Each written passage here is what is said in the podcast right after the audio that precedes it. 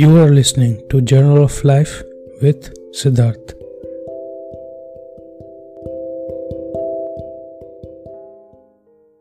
Significance of Art and Philosophy. इंसान का जीवन अनिश्चितताओं से घिरा हुआ होता है, अनसर्टिनिटीज से। जो कुछ भी पैदा हुआ है उसे समय के साथ मरी जाना है। समय के साथ परिवर्तन अटल है। तो जब एक इंसान पैदा होता है वो मृत्यु के डर को साथ लेकर ही पैदा होता है। तो सबसे पहला और सबसे बड़ा बंधन तो इंसान अपने साथ लेकर ही पैदा होता है। एक शरीर जो कि नाजुक है उसकी सुरक्षा करनी है, उस शरीर को बचाना है। इस संघर्ष में इंसान पूरा जीवन काट देता है। तो फिर कष्ट तो शरीर के साथ ही जुड़ा हुआ है। फिर हम बड़े होते हैं, सामाजिक संस्कार ग्रहण करते हैं, उसकी वजह से और द्वंद्व और कष्ट पैदा होता है। समाज में हमारे रिश्ते कैसे होने चाहिए, प्रकृति के साथ, प्राकृतिक संसाधनों के साथ हमारा रिश्ता कैसा होना चाहिए, ये समझने की जिम्मेदारी हम पर आ जाती है। क्योंकि अगर हमारा रिश्ता ठीक नहीं प्रकृति के साथ तो वो और ज़्यादा कष्ट का कारण बन जाता है। हम जीवन भर में जो कुछ भी अर्जित करते हैं, पैसा, धन, सम्मान, प्रतिष्ठा, उन सब के साथ उनके खत्म होने की संभावना हमेशा जुड़ी रहती है। हम जीवन भर सुख की तलाश में लगे रहते हैं, पर हर सुख की तलाश की शुरुआत और अंत हमेशा दुख से ही होता है। यही प्रकृति और समय का नियम है। तो ऐसे में ये बिल्कुल कहा जा सकता है कि इंसान का पैदा होना और कष्ट एक साथ जुड़े ही हुए हैं। फिर यही महात्मा बुद्ध के दर्शन का मुख्य सिद्धांत भी है कि life in its essence is suffering. पर इसी के साथ ये भी उतना ही सत्य है कि इंसान जीवन की नियति नहीं है कष्ट में जीना। बिल्कुल ज़रूरी नहीं है कि हम कष्ट लेकर पैदा तो हुए हैं पर हम कष्ट में जीते हुए ही अपना पूरा जीवन बिता दें।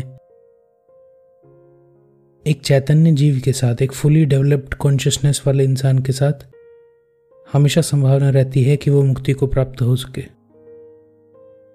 तो अब अगर शरीर के साथ कुछ कष्ट हैं जो जुड़े हुए हैं तो कम से कम इतना तो किया ही जा सकता है कि बाकी जितने भी कष्ट हैं उनको कम से कम किया जा सके, उन्हें समझकर उनसे ऊपर बढ़ा जा सके, उनका अतिक्रमण किया जा सके। ये कर पाने में प्रकृति में हमें जितने संसाधन उपलब्ध हैं उनमें से शायद आर्ट और फिलॉसफी, मतलब कि कला और दर्शन, ये सबसे मुख्य संसाधन है। तो आज इन्हीं के बारे में चर्चा कर लेते हैं। अठारहवीं शदी शताब्दी में जर्मनी में एक महान दार्शनिक हुए आर्थर शोपेनहावर। पश्चिमी दार्शनिकों में से शायद वो सबसे पहले थे जो पूर्वी दर्शन, खास करके उपनिषद और बुद्धिज्म की ओर आकर्षित हुए। उनके काम में पूर्वी दर्शन की झलक साफ साफ दिखाई देती है। फिर उन्हीं से और भी पश्चिमी दार्शनिक जैसे कि नीत्शे, श्रोडिंगर, हाइडेगर भी प्रभावित हुए।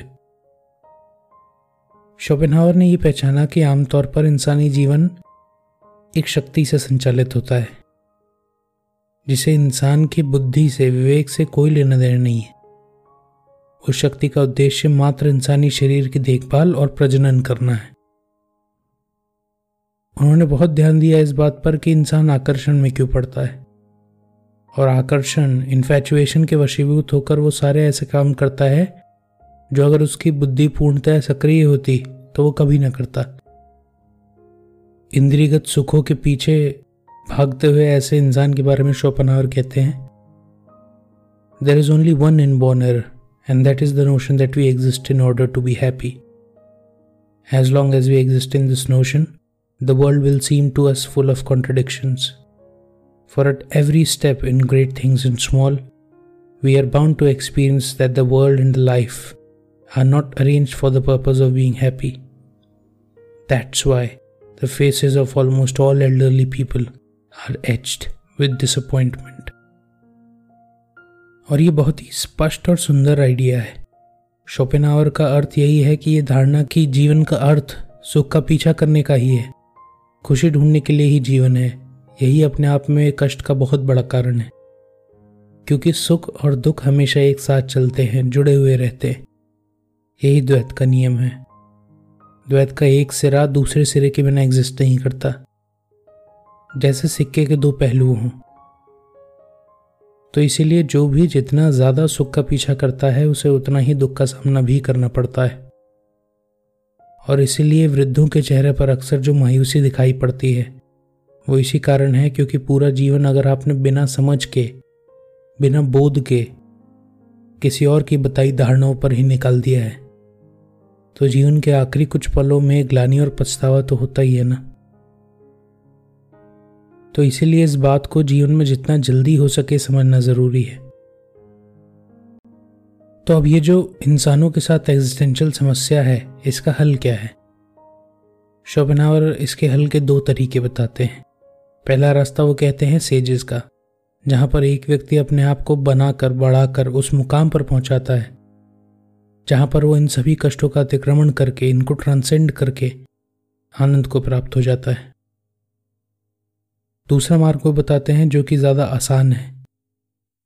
वो कहते हैं इंसान को ज़रूरी है कि वो आर्ट और फिलॉसफी की संगति करे, कला और दर्शन की, इन्हीं की संगति करके वो जीवन को, दुनिया को समझ सकता है। अब शोपेनहावर तो इन्हें दो अलग अलग रास्ते कहते हैं, पर मेरे अनुसार ये रास्ते बहुत अलग नहीं है। जो उनका पहला रास्ता है वो उनके दूसरे रास्ते के पर चलने की आखिरी स्थिति है। अच्छा संगीत, कला एक बहुत अच्छा माध्यम हो सकता है जिससे आप अपने बंधनों का अतिक्रमण कर पाएं। और ये कोई मामूली चुनाव भर नहीं है, ये हमारे जीवन की सबसे बड़ी ज़रूरत है, क्योंकि अगर ये नहीं है तो फिर बंधन ही बंधन है, फिर बंधन में ही फंस कर जीना है। तो शोपेनहावर ऐसे ही बंधन में फंसे हुए जीवन के लिए कहते हैं, life has no intrinsic worth but is merely kept in motion by desire and illusion. और यही माया का भी पूरा आइडिया है। हमारे जीवन का अर्थ और लक्ष्य समझे बिना ही हम इच्छाओं की पूर्ति के लिए भ्रमवश चलते रहते हैं, इस उम्मीद में कि उन इच्छाओं की पूर्ति से हमें पूर्णता मिल जाएगी। यही माया है। तो फिर अब अगला सवाल आता है कि आर्ट और फिलॉसफी क्या है? शोपेनहावर के अनुसार आर्ट और फिलॉसफी वो हैं जो हमारे लिए एक आईने की तरह काम करें, जो हमें दुनिया और अपने जीवन की सच्चाई से अवगत करा सकें। ऐसा कुछ जो हमें अवसर प्रदान करे कि हम अपने भ्रमित जीवन से अलग हटकर एक निरपेक्ष नज़र डाल सके अपने जीवन पर, और उसी का नाम आर्ट और फिलॉसफी है। यही लक्ष्य है आर्ट और फिलॉसफी का। लियो टॉल्स्टॉय, महान रशियन विचारक, भी इस बारे में कुछ ऐसे ही विचार रखते थे। हालांकि वो साइकोलॉजिस्ट कम सोशियोलॉजिस्ट ज़्यादा थे, पर उनकी सोशियोलॉजिकल नॉवेल्स में भी कुछ बहुत ही डीपली साइकोलॉजिकल एलिमेंट्स हुआ करते थे, खासकर कि the death of Ivan Ilyich में। अगर इतिहास के पांच सबसे बड़े लेखकों की सूची बनाई जाए तो उसमें शायद टॉल्स्टॉय का नाम निसंदेह आएगा। तो टॉल्स्टॉय लिटरेचर और नॉवेल्स के बारे में कहते हैं, novels is not a source of entertainment but a tool for psychological education and reform. तो ये जो आजकल के लेखक, अभिनेता, फिल्मकार, चित्रकार, ये जो अपने आप को बड़ी बेबाकी से आर्टिस्ट कह देते हैं, ये शायद आर्ट का मतलब ही ठीक से नहीं समझते।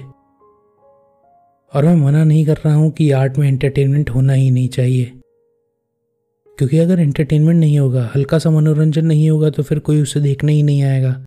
पर मनोरंजन भी अलग अलग तलों का होता है। निचले तल के मनोरंजन को अगर आप यह कहकर परोस रहे हैं कि ये आर्ट है, तो ये तो दर्शकों के साथ धोखा ही हुआ ना। तो इसीलिए जीवन की समस्याओं से जिसे भागने का ही मन हो, सामने करने का नहीं, अगर उसे आप मनोरंजन का साधन परोस रहे हैं जिससे उसे वही करने में मदद मिलती है जो वह एक्चुअली करना चाहता है, तो उसे आर्ट और फिलॉसफी नहीं कहा जा सकता। उसे तो फिर आप मनोरंजन का साधन मात्र ही कहें। टॉल्स्टॉय आर्ट के बारे में कहते हैं, true art should act as a supplement of religion. Art is a great mission. Through art, lower feelings that are less kind and less needed for the good of humanity are forced out and replaced by kinder feelings that serve us better individually and collectively. तो ये अर्थ है art का। और ऐसा नहीं है कि art और फिलॉसफी एक पूर्णतः पश्चिमी आइडिया है। पूर्वी दर्शन के इतिहास में आर्ट का बहुत बड़ा किरदार रहा है हमेशा से ही। आप कबीर साहब को देखें उदाहरण के तौर पर, आप उन्हें क्या कहेंगे? संत, कवि, कलाकार या दार्शनिक, वो ये सब हैं असल में। उनके भजन और दोहे इसलिए इतने कारगर होते हैं और गाए जाते हैं अलग अलग जगह पर। उपनिषदों के सूत्रों को याद रखना मुश्किल होता है, पर दोहे और भजन क्योंकि धुन में पिरोकर गाए जाते हैं तो इसीलिए याद रह जाते हैं और जीवन के अलग अलग मोड़ों पर हमारे पर प्रदर्शकों का काम करते हैं। शायद इसी कारण से सिखों में शब्द गाए जाते हैं, पढ़े नहीं जाते। रूमी हो, हाफिज हो, शम्स हो, ये सब प्रोज लिखते थे। बाबा बुल्ले शाह और अमीर खुसरो की काफियाँ और चौपाइयाँ गाई जाती हैं, पढ़ी नहीं जाती। कवाली और गज़लों का सूफी दर्शन से हमेशा बहुत बड़ा ताल्लुक रहा है। वो सब इसलिए है क्योंकि जैसे जैसे वो धुन में पिरोकर गाई जाएंगी वो हमारी स्मृति में बेहतर तरीके से बैठ सकती हैं और अलग अलग मोड़ पर हमारे जीवन में जब हम द्वंद्व महसूस करते हैं तो हमारी स्मृति से निकल करके हमें मदद कर पाती हैं। तो ये प्रयोजन है और ये अर्थ है आर्ट और फिलॉसफी का। तो उम्मीद करता हूँ आप लोगों को बात अच्छी लगी हो, समझ आई हो, और ये भी उम्मीद करता हूँ कि यहीं से हम अपने जीवन में उच्चतम कोटि के आर्ट और फिलॉसफी की संगति की शुरुआत कर पाएंगे। अगर आपको वीडियो अच्छा लगा है तो दोस्तों और परिवारजनों से शेयर कीजिएगा, चैनल को सब्सक्राइब कीजिएगा। आपके क्या विचार हैं इस विषय में, या आपके कोई सवालात हैं, या कोई विषय है जिस पर आप चाहते हैं कि वीडियो बनाऊँ, तो आप कमेंट सेक्शन में लिख भेजिएगा। फिर मिलेंगे किसी और वीडियो में और किसी और बात पर चर्चा करेंगे।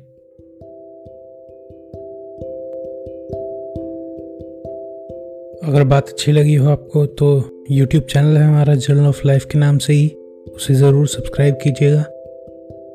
इंस्टाग्राम पर जुड़िएगा मुझसे, सिड अंडरस्कोर आज़ाद से आप मुझे सर्च कर सकते हैं, या फेसबुक पर जुड़िएगा, सिद्धार्थ झा के नाम से आप मुझे सर्च कर सकते हैं, या फेसबुक पर ही पॉडकास्ट का अपना एक पेज है जर्नल ऑफ लाइफ के नाम से, आप उसे भी फॉलो करें, लाइक करें।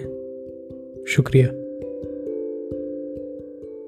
Journal of Life is a weekly podcast that talks in depth about life issues that are considered to be complicated or completely ignored from our daily life by the assistance of various literary works from eminent saints and poets from all over the globe. This podcast contains talks, talks where you meet yourself.